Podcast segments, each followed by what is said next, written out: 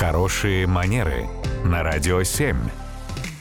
Татьяна, доброе утро. Доброе утро. Доброе утро, Татьяна. Вопрос от Ольги.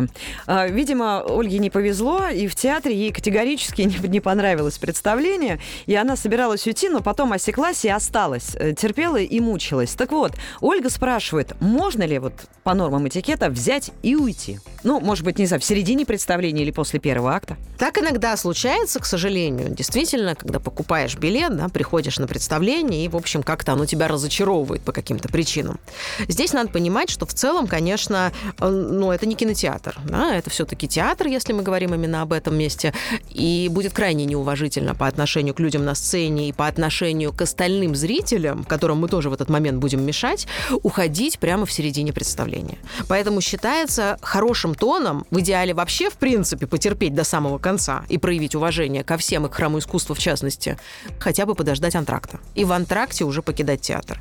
Хотя, знаете, как интересно, я однажды слышала мнение одного из работников театра, который сказал, что вот когда ты сидишь на первом ряду в портере и источаешь негативные флюиды, у тебя такое недовольное лицо, и ты своим внешним видом показываешь артистам, что тебе все не нравится, уж лучше совсем уходи побыстрее, чем продолжать, значит, всех не нервировать. Ну, это такая очень субъективная история с точки зрения этикета. Еще раз, возвращаясь вот именно к нормам этикета, надо сказать, что в идеале ждем антракта или уже дожидаемся окончания всего представления, а вдруг второй акт ну, там будет лучше, чем первый. Ну, вообще, наверное, в идеале надеемся на то, что постановка будет все-таки такая, что тебе не захочется уходить. Да. Спасибо, Татьяна.